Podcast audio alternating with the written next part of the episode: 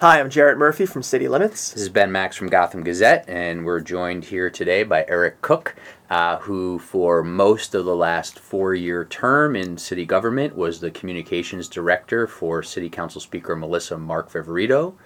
Welcome. Thank you for having me. Um, so, tell us and listeners a little bit more. You know, we know you did that for three plus years, Mhm. but um, who are you? Uh, what else have you done? Uh, yeah, so for um, the better part of Melissa's term, I was her communications director. Um, I was a consultant on her uh, on her speaker's race for about the final uh, tumultuous four or five weeks. Um, before that, spent uh, some time in the private sector, uh, working on you know crisis communications, political campaigns. Um, in government here in the city, this was my second stint in the council. I, had, I was communications director for uh, City Councilman Eric Gioia when he was running uh, around the time he was running for public advocate, um, 2008 2009. Um, I was uh, I was in the communications office for um, the now uh, infamous Congressman Anthony Weiner in 2007 2008, and worked in, in city government before that. Um, I've been in New York like 14 years, and New York's the best. from from Massachusetts, From right? Massachusetts, yeah, like yeah. a lot of our uh, high-powered Yeah. uh, uh, po- politicians, and now you. Unlike some, though, I, I my, my father was correct. My father's from New York. He raised me as a, a Yankee fan Uh, Oh, sorry about that. and and a Knicks fan. So double sorry about that. and you uh, and you're now uh, you move from city government Yeah. into a back back to a consultancy. Yeah, I'm, I work with um, I work at Precision Strategies. Uh, we have offices here in New York and in DC, um, and we do you know nonprofit advocacy work, campaigns, um, also some crisis stuff um, from yeah from here and uh, in Washington. Very good. So, talk to us about uh, Melissa Mark Viverito as a as a client. Um, what what was she like to work with? What do you think her approach was to the press? And you know, we're coming to the end of her speakership. A lot of people looking back at what she's done. So it, it's really funny you say that because I was just thinking about uh, I was just looking for the other day to see when the four year anniversary was of when um, Melissa declared she had the votes for speaker. I wasn't. I had worked on the mayor's race. I had I hadn't really followed the speaker's race, and I and I got a call um, from someone who was working for her like the day that she was about to declare that they had the votes, and was like, "Would you consider come, you know, consulting for us on this race?" And I my first thought was like wow, Melissa got the votes. Like that's un- that's unbelievable. Like wow. Um, and then I was like, you know, yeah, sure. Like I'll, you know, I'll, I'll, I'll, you know, I, I I had when I'd worked in the city council before, I had known, I hadn't known Melissa, but I knew who she was, um, and, and sort of tangentially sort of followed her. Um, and so I had never, but I'd never really like met her or talked to her. So she declared she had the votes. And then the next day was she so she puts out this press release. It's got like 31, 32 names on it of people saying like I'm I am with Melissa, which didn't effectively end the speaker's race, but it, it, it laid down a marker one for our coalition, two for the for the folks who weren't necessarily going to be with us at that time. That like we've got the votes. Um, so it was a very quick uh, ramp up. I, she declared she had the votes. At night, the next morning, I met her um, right before she went to City Hall, um, and she did. Uh, I said, "Look, you're going to get swamped by reporters. You haven't been in front of reporters yet. Like, let me go with you to City Hall." And it was it was Christine Quinn's last stated, and so uh, I had emailed some reporters ahead of time, like, "Hey, FYI, I'm handling some of Melissa's stuff." I didn't know at the time that it was going to be um, this kind of like all uh, all encompassing like final four weeks, so to speak. Um, but we walked into City Hall and we just were just like swarmed immediately, and it was uh, uh, you know Jill Colvin, who's now covering the White House for the AP, Ozzy, New York One. Um, and a bunch of other people, and we had just like impromptu gaggle, and that was the first time I'd ever really been with I'd met Melissa maybe like 10 minutes before this. And I said, we're going to go in, you're going to get stopped, we're going to answer a couple of questions, and then, you know, you can go about your, you know, go about your, uh, your, your business. Um, and she stopped, she answered a, a bunch of questions, um, and then she just sort of like, you know, moved on to the, the state. We went through everybody, and we, then she moved on into the stated.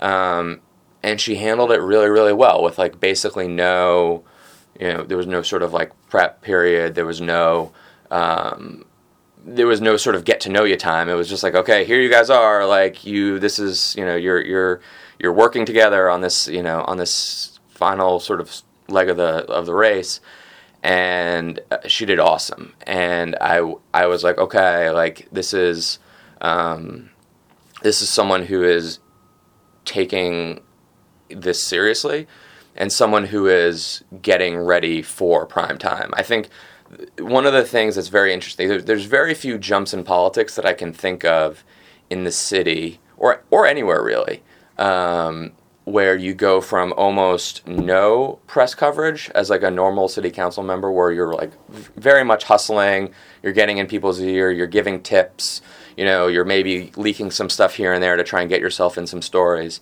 Um, going from that to having uh, basically a ubiquitous uh, press presence, right? Like Melissa will get, you know, anywhere between 10 to 15 reporters covering her, her, her press conferences when, you know, real stuff's happening. Um, if we call a gaggle, if we call something, if there's news breaking that like people care about, like people will come.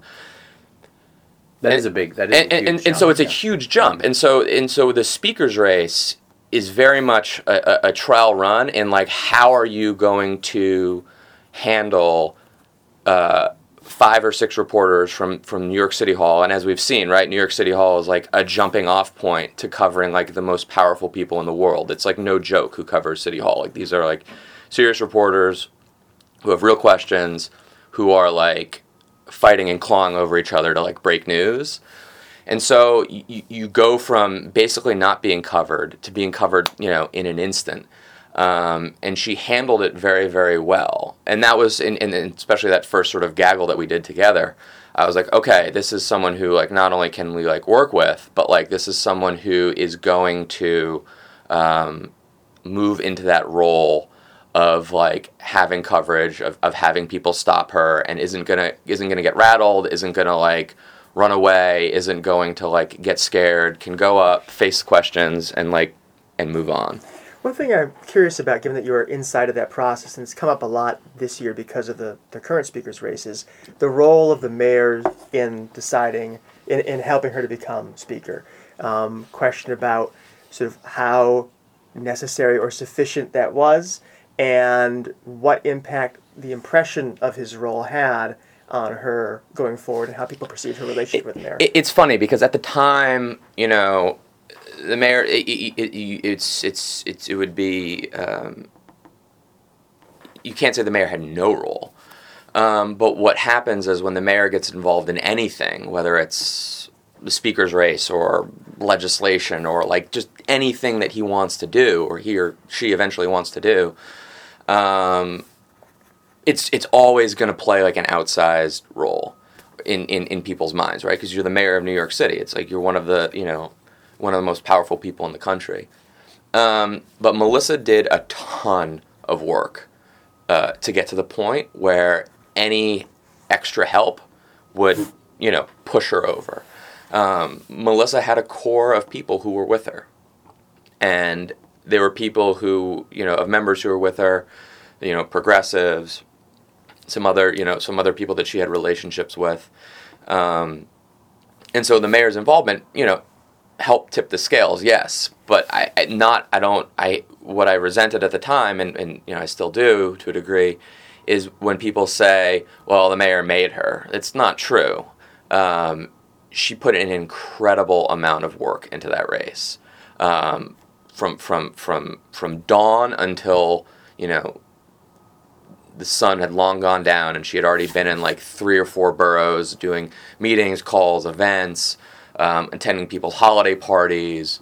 Um, you know, it, it, but then I will say this: that the mayor's involvement and thought that um, she'd be some you know puppet or she'd be controlled by. You know, I remember people tweeting at the time that she won that she'd be controlled by uh, this union or that union or like the Working Families Party or like all these other people. Like that actually ended up might have ended up helping us because I think people people vastly underestimated her when she got into City Hall. They thought she would just sort of be a pawn of you know the sort of different interests that you know had backed her in this race. With, like I said, whether it's unions or who or whomever. Um, and it wasn't the case. So, but you know, the, was the famous George W. Bush quote? Like people misunderestimated him.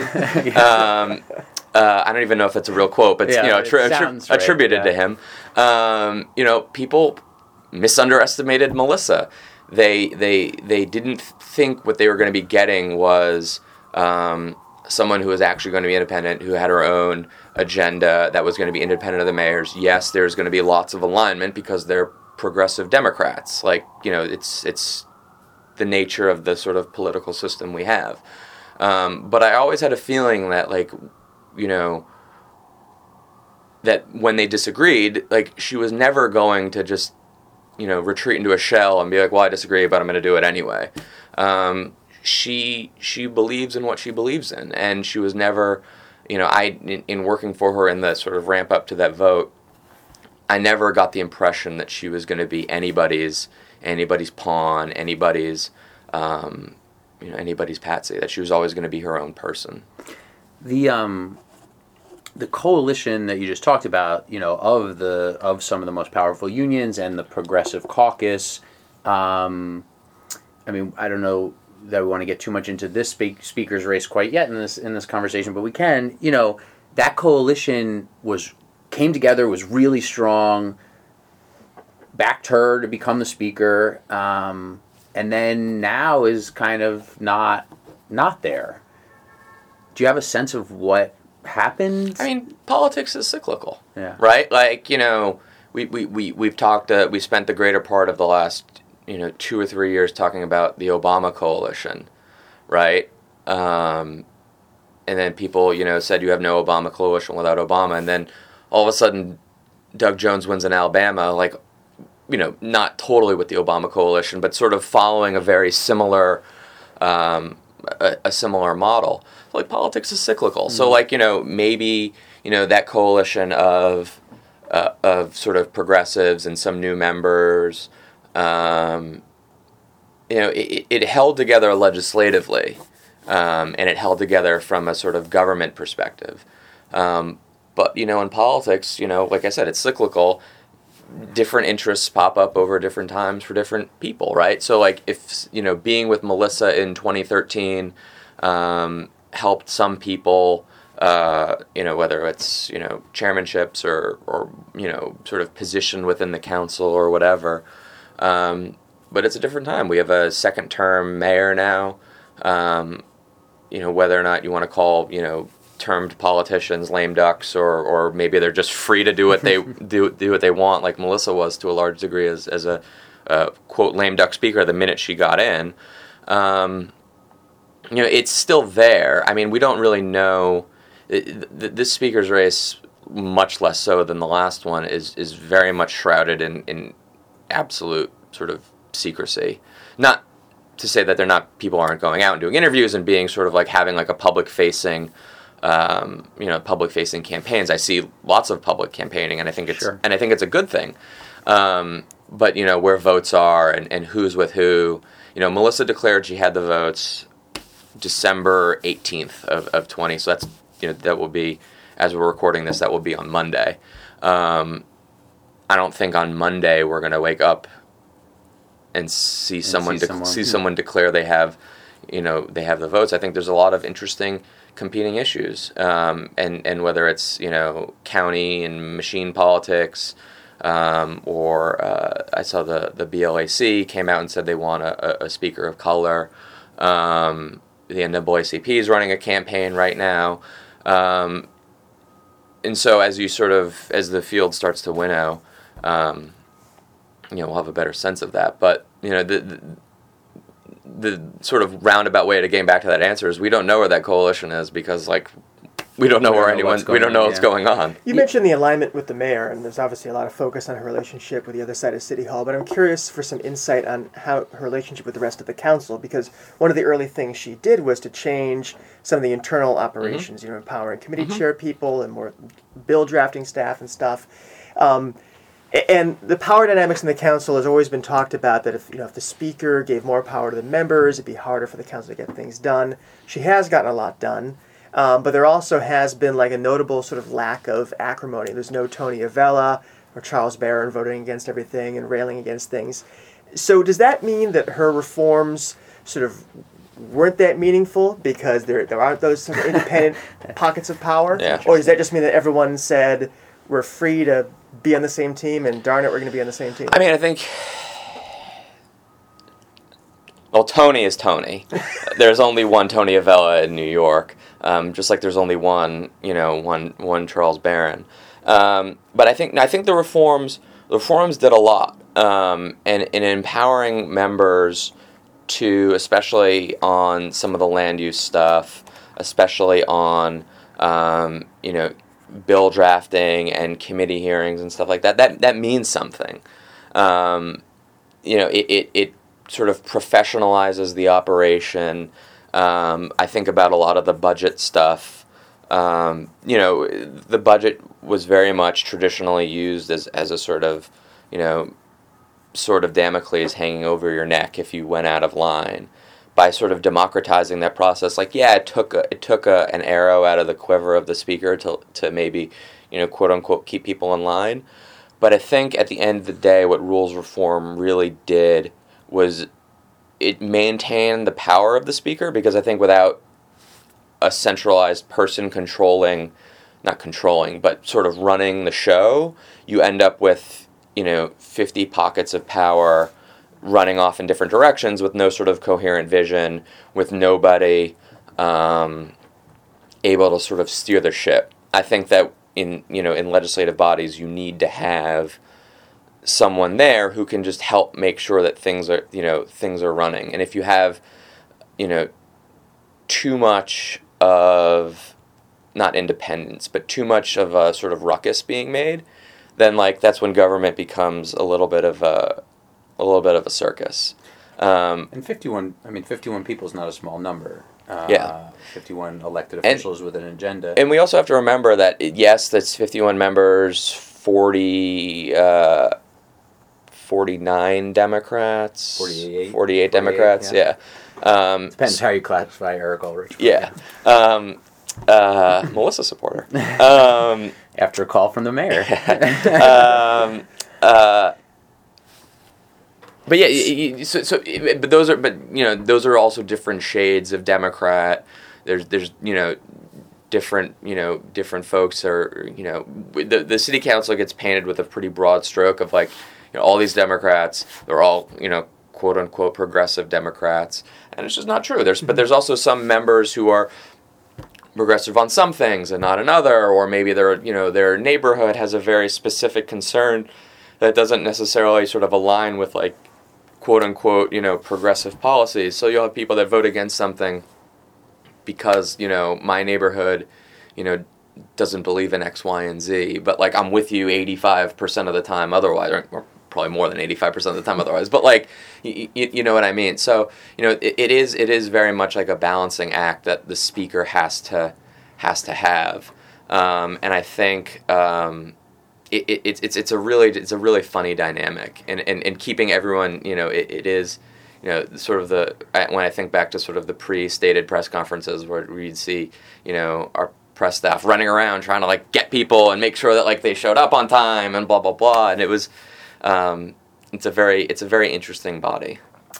The so so on that theme, I mean, there, as you said, is sort of one arrow in the quiver is the is the member item type stuff. Um, but there's still plenty of power that the Mhm. speaker has, and you know some of it we've seen in terms of what legislation winds up getting moved because the speaker's office with some of the members are negotiating with the Mhm. administration, and you know it's been, from what I can tell and what people have said, you know, there's often been a very interesting balancing act uh, in terms of bringing commissioners and agencies and the mayor, especially the NYPD in different cases, along with stuff and negotiating versus having a very adversarial approach to it. Speaker Mark Viverito, in most instances, has clearly sort of gone with the let's negotiate, we're not going to throw a lot of bombs. Um, you know, we're on the same track here because we align a lot, you know, she and the mayor and a lot of the council members. Um, but was what did you get a sense that there was frustration among the members that too often um, you know she was allowing the administration to slow things down? I don't think I don't I, I don't I think that there in any any legislative process there's going to be there's always going to be negotiation one. Two, um, there's always going to be a time when uh, you need to sit and think. And so, if this sort of, if you know, this U.S. Senate's sort of called like you know the saucer because it, it cools the the House. Mm-hmm. Um, you know, the Speaker is a lot of ways that sort of saucer where um, she has to think about, or he, uh, if we have a, a, a male speaker, um, uh, has to think about sort of the bigger picture.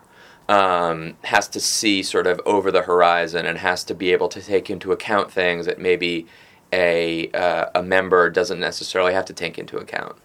Um, and so I think you know you, you mentioned sort of like the slowing down of the process.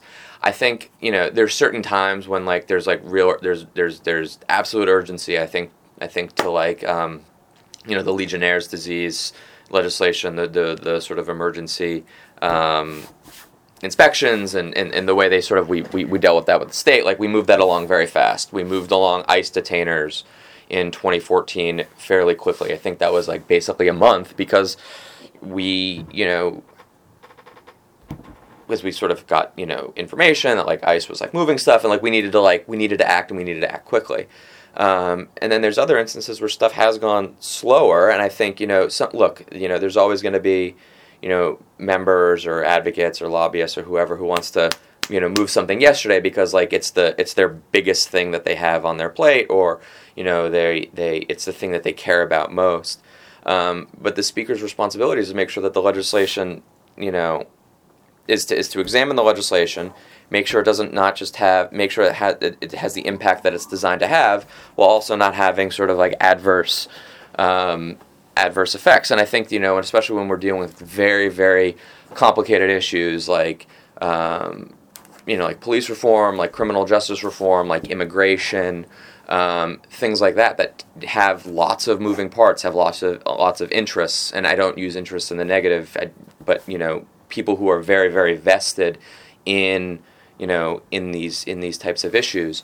Um, you know, they they might want things to move faster, but the goal, the end goal, is to not have a sort of circus. The end goal is to have something that that works and is um, as applied going to have the function that like people want it to have. And if it means slowing a process down and you know doing some more negotiation or taking some time to really think something through or to think of different you know ways we can we can approach stuff. I think that's a responsible way to govern because when otherwise the, the, counter to that right is what we see in Washington right now where we're just going gangbusters on a on a um, on a tax bill that everyone agrees is going to be voted on on Tuesday where nobody knows what the hell is in it. Um, so you know the, it, it's not a perfectly analogous uh, situation, but like that's the sort of opposite side of that is where you just go and whatever happens happens. Right. Let me ask you one more thing about this um, this notion of the power of the speaker and keeping members in check and bringing members along. Um, there's a lot of buzz around City Hall that basically Ramon Martinez is like the you know the guy who gets a lot of that done, right? An enforcer of sorts. Uh, cudgel of sorts, you know, someone who makes a lot of that happen. Can you describe his role? Ramon's going to be mad I'll say this, but I'm just going to say it anyway. I, I love Ramon. I would start every morning in my three years at City Hall walking into Ramon's office. Um, we'd usually be some of the first people in City Hall. Um, and what's going on? You know, who have you talked to? You know, just, we just kind of like sit there and like, chat for like 20 30 minutes just before everybody gets there before all the sort of craziness you know begins and ramon again he's gonna be sad he might never hear this but like um, we'll make sure he does. i'm sure yeah i'm sure someone i'm, I'm sure someone will, will, make sure he does uh, i am counting on you uh, robin to make sure that he hears this but i, I think R- ramon is ramon ramon is someone who um, not only does he understand city government not only does he understand politics he understands people he understands um, how you know what people care about. Um, he understands how to count votes. Um, he's he's very much um, a believer in in the council as an institution. Um, he's uh, he, he, uh, Ramon is just great, and I, I, I, I, am trying to find a way to answer your question, you know, without, without, without, well, without, well, continu- without continuing to praise him. but like, you know, I think, I think, you know, the, the notion that like he's like this enforcer or this or that. I mean, some of that is like is is is obviously you know is played up because. Um, you know, you sort of build this like you know the the the fable of of, of Ramon, but um, no, he, he definitely has uh, a lot of um, power and sway within the council. Melissa trusts him, but also members trust him. Um, you know that, and that's the biggest thing for someone in that role, or someone in sort of senior leadership in government in that role. If you're the chief of staff to the speaker of the city council, and you know you give your word to someone that like you're, you know that that you know that the hearing is happening on this date or that you know or that this is in the bill or that you know or whatever um, you know that that that means something for, for, for people. And so you know Ramon is someone who uh, members trust who if he says something you know that's his word is his bond. Um, and that's you know as we talk about rules reform and we talk about you know we talked a little about some of the, the arrows in the quiver um, the the fewer arrows you have, the more government is going to be based on right on having a relationship, having an honest relationship, not you know BSing people and stringing them along. If you're saying you're doing something, or you say you know your bill, look, you know, we like the bill 95%. We think that this 5% is like a little questionable. Like, let's sit down with, you know, with, with the agency or with the, or whoever it's on and see if we can like bridge that gap. You know, people trust him to be that honest broker. They also trust him to be um, someone who will fight for them. It's not, it's not to say that, you know, you're going to go in and all of a sudden it's going to be, you know, the speaker, the administration, and then the council member on one side of the table. Like Ramon is very much like an honest broker, and he's, you know, he he's he's a finisher. He gets things done. So to shift to this year's speaker race, you know, one thing I've, as a person who's entirely naive, I'm curious about is you have a process that supposedly is going to be decided at the end of the day by county organizations, but you have this tremendous number of forums and groups having debates and the, the, council candidates or the speaker candidates are going to all these things. And it makes you wonder like how does that sort of public process connect to where the sausage actually gets so, made? So how does how does it work? You've seen it from the inside. So i think i think the forums serve two purposes. I mentioned earlier about the jump between uh, regular member and speaker. So the forums and the public process help sort of educate you know the, the people that are going through this this process. You know, for the first time, um, a lot of these members will get critical coverage. For the first time, a lot of these members will get um, you know negative stories placed about them. Um, and the negative stories, I don't think matter that much, right? You know, the, they I don't think that you know members don't really care if. Um, I mean, obviously, that's let me walk that back. Some some negative stories would obviously have a big impact. Sort of one-off stories that are one-day things, you know, where you know you got you know someone got a rent tax yes break yeah someone got a rent tax break or like you know th- there's there's been stories about all the candidates. I don't think there's any one that's gotten out there. Um, Mostly just the front runners, but yeah. but th- th- there's no one story that's gotten out there that um, you're like, oh my god, I definitely cannot vote for that person. But what it does is it it teaches people to um, you know like i said to deal with the media too. It's how you react to it to your other to the to your colleagues right? You know the biggest thing about a speaker is that you have to stand up there at the end of the day and we, we've talked about this at the end of the day you're the one behind the podium who has to answer to questions about um, whether it's other council members or you know something in city government that's that's that's gone awry or something happened at the council where you know whatever. There's been dozens of times where you have to sort of stand up there um, and kind of be a shield for your members.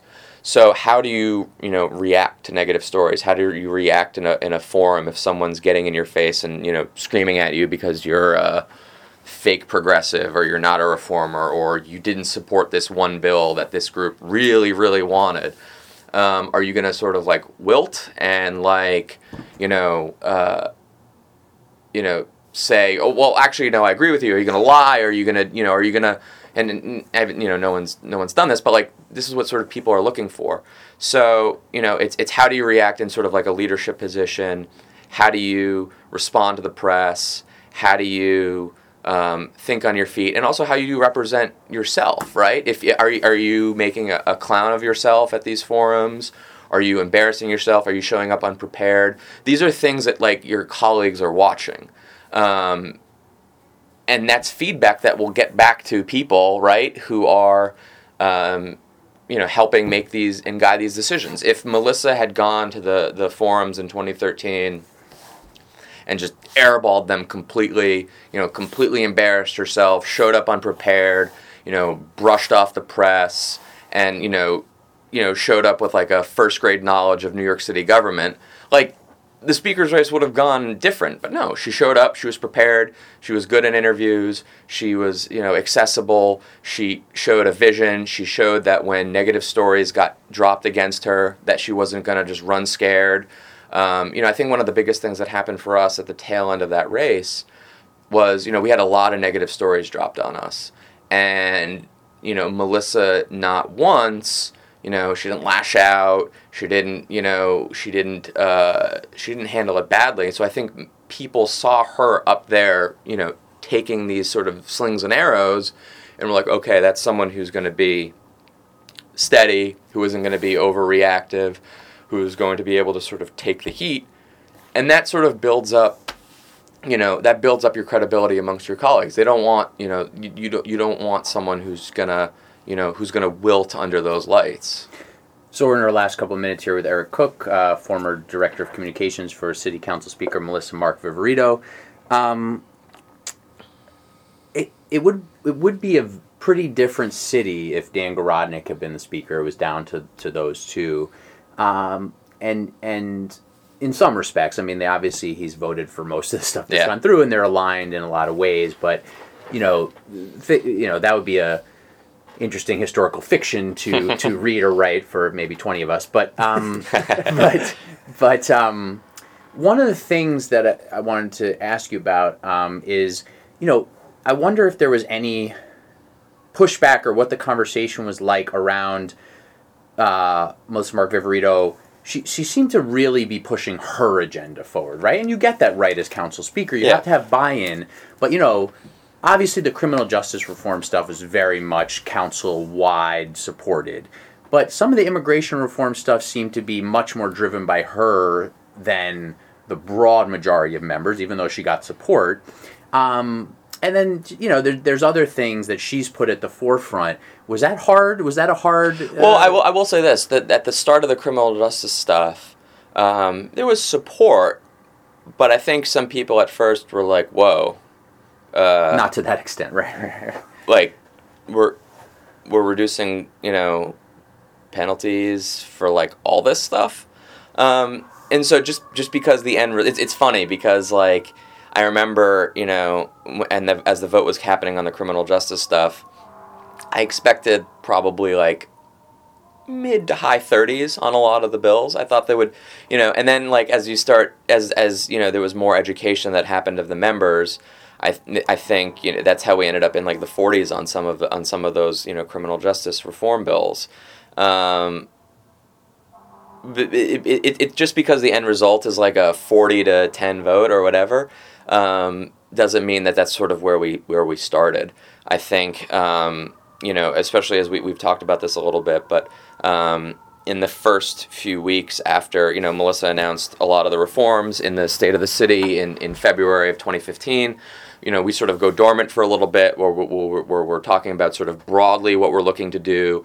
And then I think it was the Daily News breaks the um, the uh, drink pee and be merry uh, cover, which I, I, still have somewhere. I have that, and I have um, I have the uh, Hex in the City.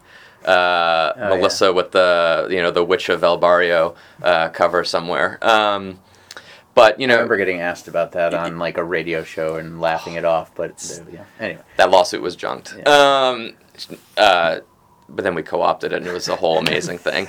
Uh, but um, but yeah, then the, the, the Daily News drops the story, sort of like you know, I don't know how it, I don't really know how it got out, but like um, about you know, sort of in even more defined strokes, like what we were looking to do, right? You know, not quite decriminalizing, but like getting pretty close to it on a whole slew of things. That leads to this like whole, you know, two or three week um, press bonanza where.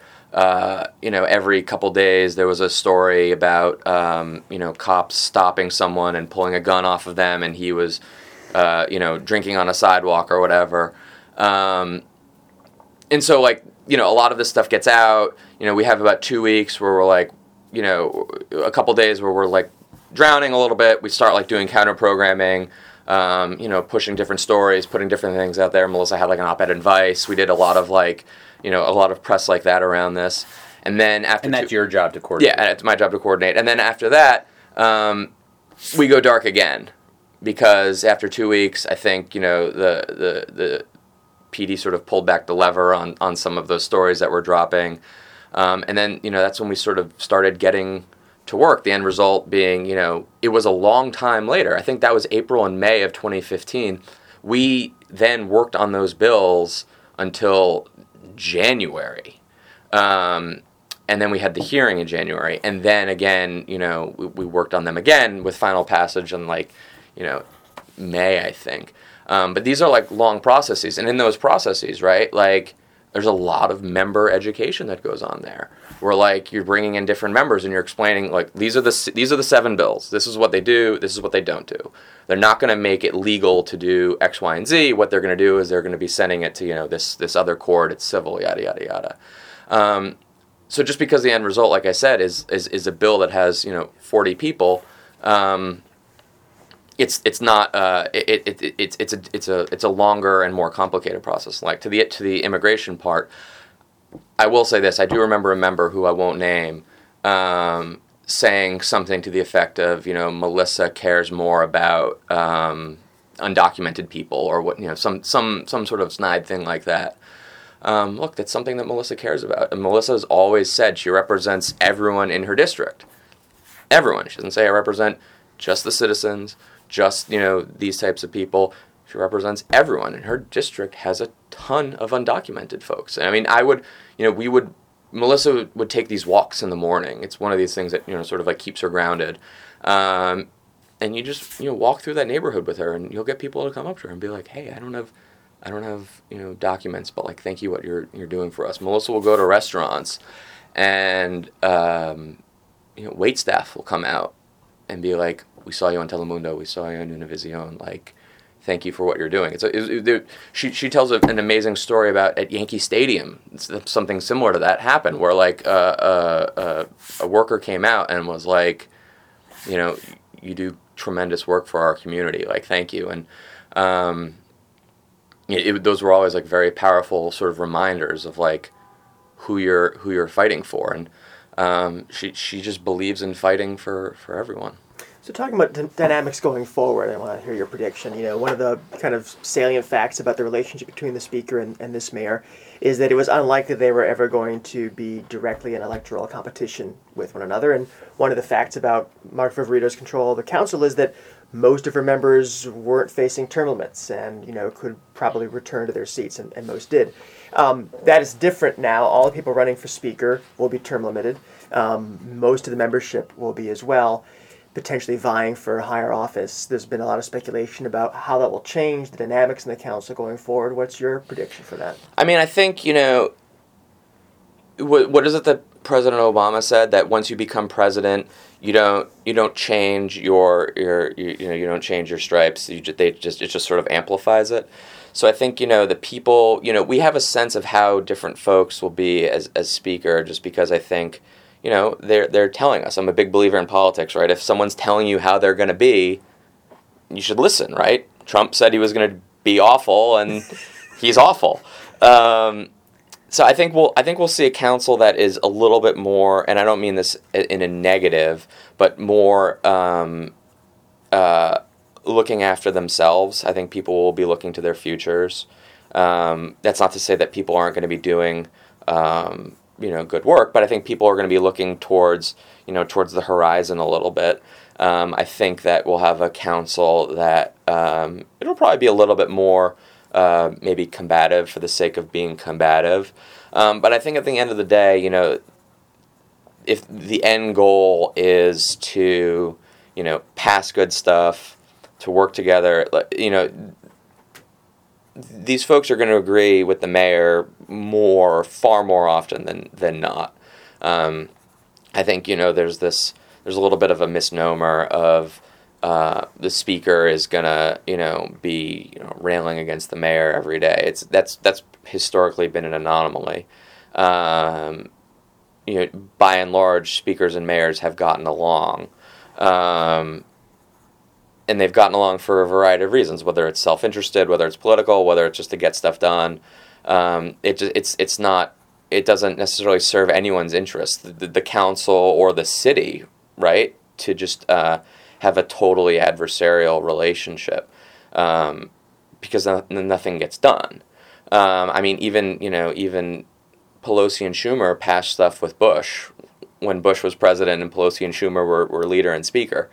Um, so it, it's not like you know, and there's going to be times when folks disagree, and they let you know let it be known. I think Melissa's done that, um, but it's not going to be a situation where um, you know you're going to see a speaker out on the steps of City Hall every other day, just like ripping the mayor apart for for whatever reason. Yeah, I think I think a lot of it, as you both alluded to, will be not even the speaker, but the other members who see each other as competition for borough president positions and controller and public advocate might be a little more yeah. um, at each other's throats, so to speak. But one last thing we have to remember too is that the mayor himself is not a passive voice in this conversation, and, and a term limited mayor.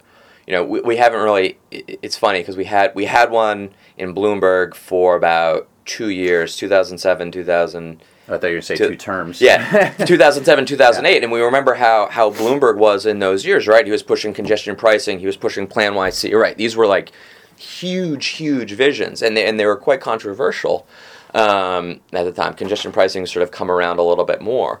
Um, but you see, right, like how much a mayor still, as a quote unquote lame duck, has to like drive the conversation. And up until, you know, November 2008, Bloomberg was a lame duck.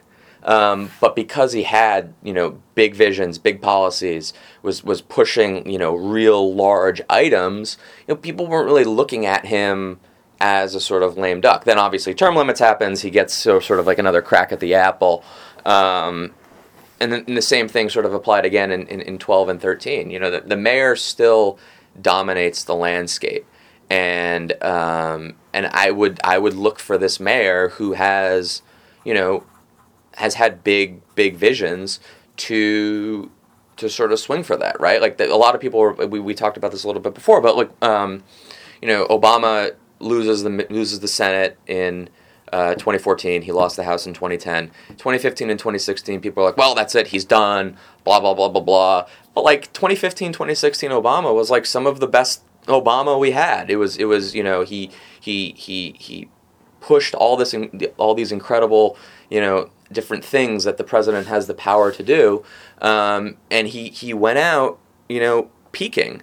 And, you know, if the mayor plays it correctly, if they've, and I'm sure they're thinking about this now, right? Like, what do the next four years look like? We don't want to plateau at the next two years. We want to make sure that we can sort of sprint through the finish line. So, you know, I'm looking at his upcoming State of the City as a, as a way to really, um, and his inauguration as a way to set that tone to say, you know, some of these members they might want to like take swipes at me here or there, but like this is my big vision for the city. Get on board. This is how we're gonna like. This is how we're gonna finish this out. So uh, we've gone a little extra time because this is such a good conversation. There's things I haven't we haven't even gotten to ask you about that we'll hold off on. Um, but just on a closing note, um, you had to, you know, as, as a communications director, you're as much a sort of political strategist and advisor as, as you are han- handling the press, you know, uh, strategy. Um, you know, those go hand in hand. You had to give Melissa Mark Viverito a lot of advice about how to handle the Bill de Blasio, Andrew Cuomo situation. give us just a tiny closing note on how you advise. Well, well, well, you know, the thing with that is we have to do so much in Albany um, because, you know, the way the Constitution's structured or whatever. Um, you know, I thought that I thought that Melissa handled it very, very well. I think that look, there's going to be times when she agrees with the mayor. There's going to be times when she agrees with the governor. There's going to be times when she disagrees with the governor and agrees with the mayor. You know, the, the thing that you can't do is make yourself irrelevant, right? You know, you can't. Uh, you, can't make sure right the old adage that if like you're not at the table you're on the plate. Like you know you need to make sure that you can go to albany and have productive conversations with people right? You know melissa and flanagan agree on nothing you know politically probably. Well they probably agree on some things but like they probably mostly agree on nothing. But like they had a good good relationship. Like she, she you know she could go and do meetings with him and explain the city's position on stuff. They sat together i think twice at the al smith dinner. Um, you know and, and, and so you know you have to um, in in this business in government and in politics you have to make sure that you're there that you're effective and so melissa went to albany i think it was in 2016 and she you know she did a whole you know she did the sort of normal rounds of meetings. I think that was the year that maybe the mayor didn't go or didn't go as much, and someone did a story. I think it was the Post did a story that was like, you know, Melissa's going to lobby on behalf of the city because like the mayor can't go or something like that. I mean, th- to the degree to which that's true or not, I mean, you know, that's up for debate. But like, you need to make sure that you can, you know, have these relationships with people, and you know, it goes to our our, our sort of bomb throwing conversation a little bit. That like, you know, yes, there's moments when um, you know, you need to go, you know, full hog. Um, but then there's other times when, you know, there's other there's other tactics. There's other there's other things that you can do, um, and making sure that you know you're in the room, that you're having these conversations, and that you can do these meetings with people. I think is is the most important thing because like at the end of the day, and and I believe this about Melissa, and I believe this about a lot of people, at least in the council, is that like people just want to do good work and like do good stuff and like go home right? Like, you know, there, there's a, there's always going to be a segment of the political landscape that really wants to be on the front page, that needs to be in the press every day, that needs to be doing, you know, that needs to be in the front of people's eyes. And then there's other folks, and I think this is the majority of folks who just want to do good work and want to like pass stuff and and at the end of the day, you know, that's sort of who Melissa is. Well, that's a sweet note to to end things on. Um, thank you, Eric Cook, for for joining us. Yeah, thank you. Thank and for having me. uh, we'll talk more soon.